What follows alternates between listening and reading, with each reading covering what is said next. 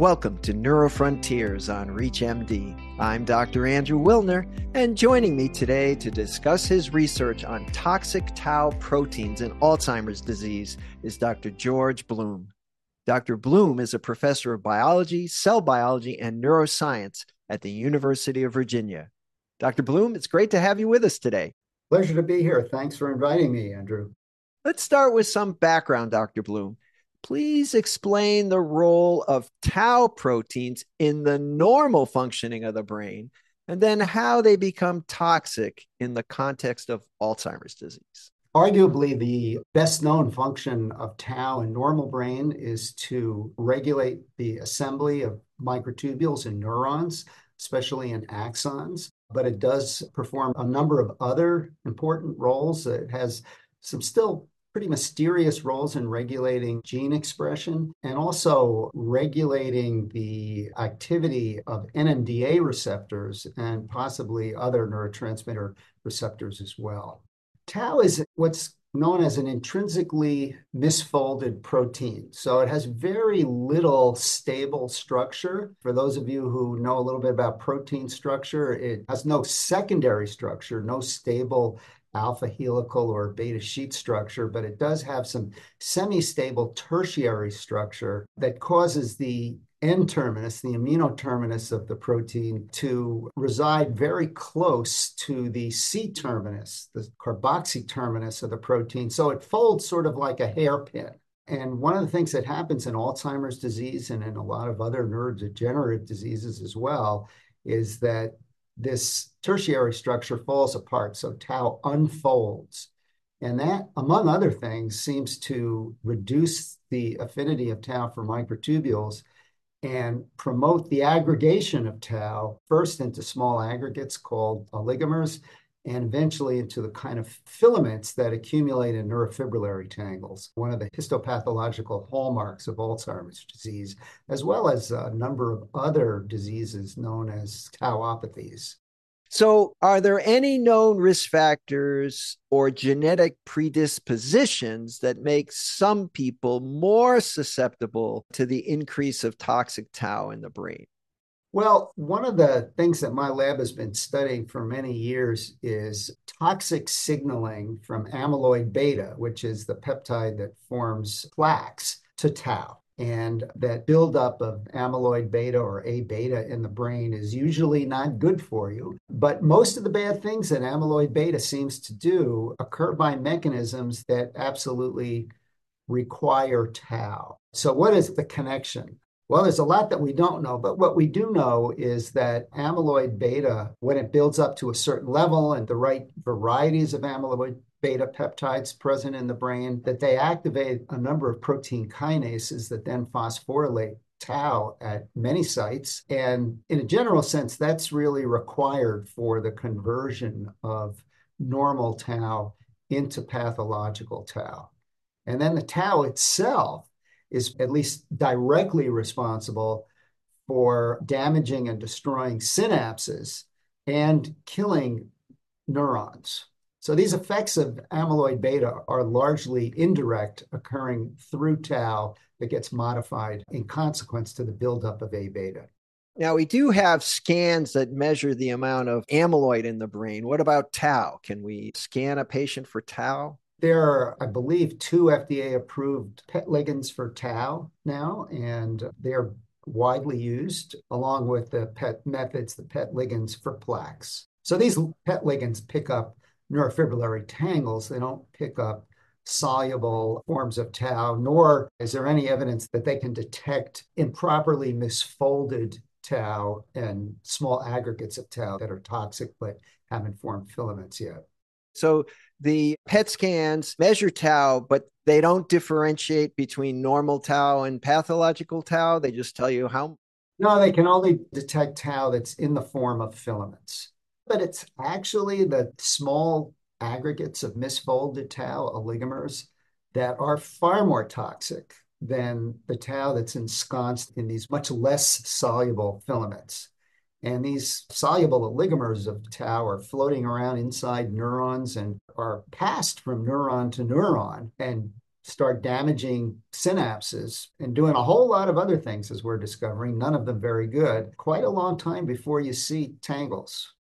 For those just tuning in, you're listening to Neurofrontiers on ReachMD. I'm Dr. Andrew Wilner, and I'm speaking with Dr. George Bloom about toxic tau proteins in Alzheimer's disease.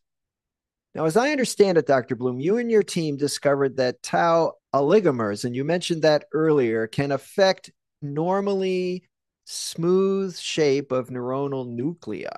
So help me with that. What's an oligomer and why does it matter?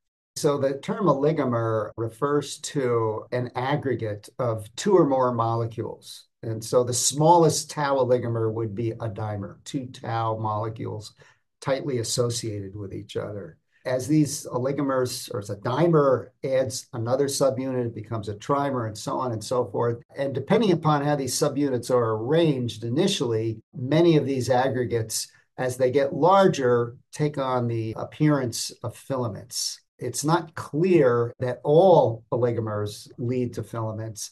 That's something we just don't know. So, a normal neuronal nucleus looks sort of like a rugby ball. It's a ellipsoid and uh, has a nice smooth surface. But in Alzheimer's disease and a lot of other neurodegenerative disorders, nuclei in diseased neurons invaginate. They take on the appearance of raisins or prunes. And what we discovered uh, a couple of years ago and just published is that if you simply expose neurons in culture to tau oligomers by adding the oligomers to the medium in which the neurons are growing, within an hour, their nuclei look like invaginated nuclei in Alzheimer's brain.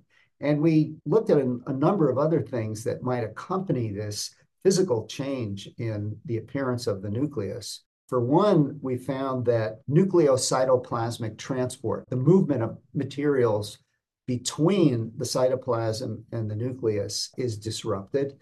And that's because the structures that regulate this transport, nuclear pore complexes, are somehow damaged we found that within hours after exposure, these neurons to extracellular tau oligomers, there's a lot of changes in gene expression. And the one that's most notable is the expression of the tau gene itself, which seems to be upregulated about threefold. And that raises the possibility of a snowball rolling downhill, if you will, that neurons that are exposed to bad tau probably are prompted to make more tau, which just exacerbates the problem. How might additional research help people with Alzheimer's disease? Well, the biochemical, genetic, cell biological mechanisms of Alzheimer's disease as a collection, very, very complicated.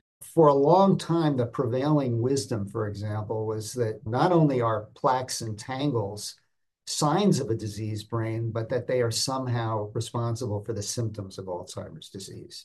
And research over the last 20 years or so has indicated that actually it's these oligomers, not only of tau, but of amyloid, of amyloid beta, that are doing all this damage behind the scenes. By the time a, a person becomes symptomatic for Alzheimer's disease, unfortunately, there's already massive irreversible brain damage. And this does occur after plaques and tangles become evident, but there's a lot of damage that occurs before the appearance of plaques and tangles.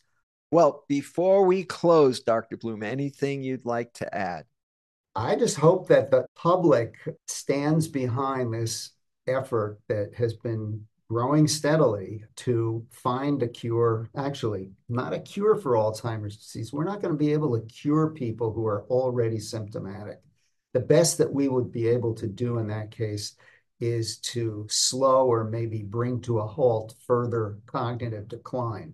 The answer is going to be prevention. Prevention that will begin maybe 15 or 20 years before symptom onset based on biomarker studies. You mentioned a couple PET imaging, but we're on the cusp of having simple blood tests for Alzheimer's disease. And so we can already identify people who are at high risk long in advance. We just don't know how to treat them yet. So that's the next step is to figure out how to treat them so that the symptoms either never arise or their arrival is delayed and the progression is slowed. Well, with those final comments in mind, I want to thank my guest, Dr. George Bloom, for joining me to discuss toxic tau proteins in Alzheimer's disease. Dr. Bloom, it was a pleasure having you on the program. Thank you again, Andrew, for inviting me.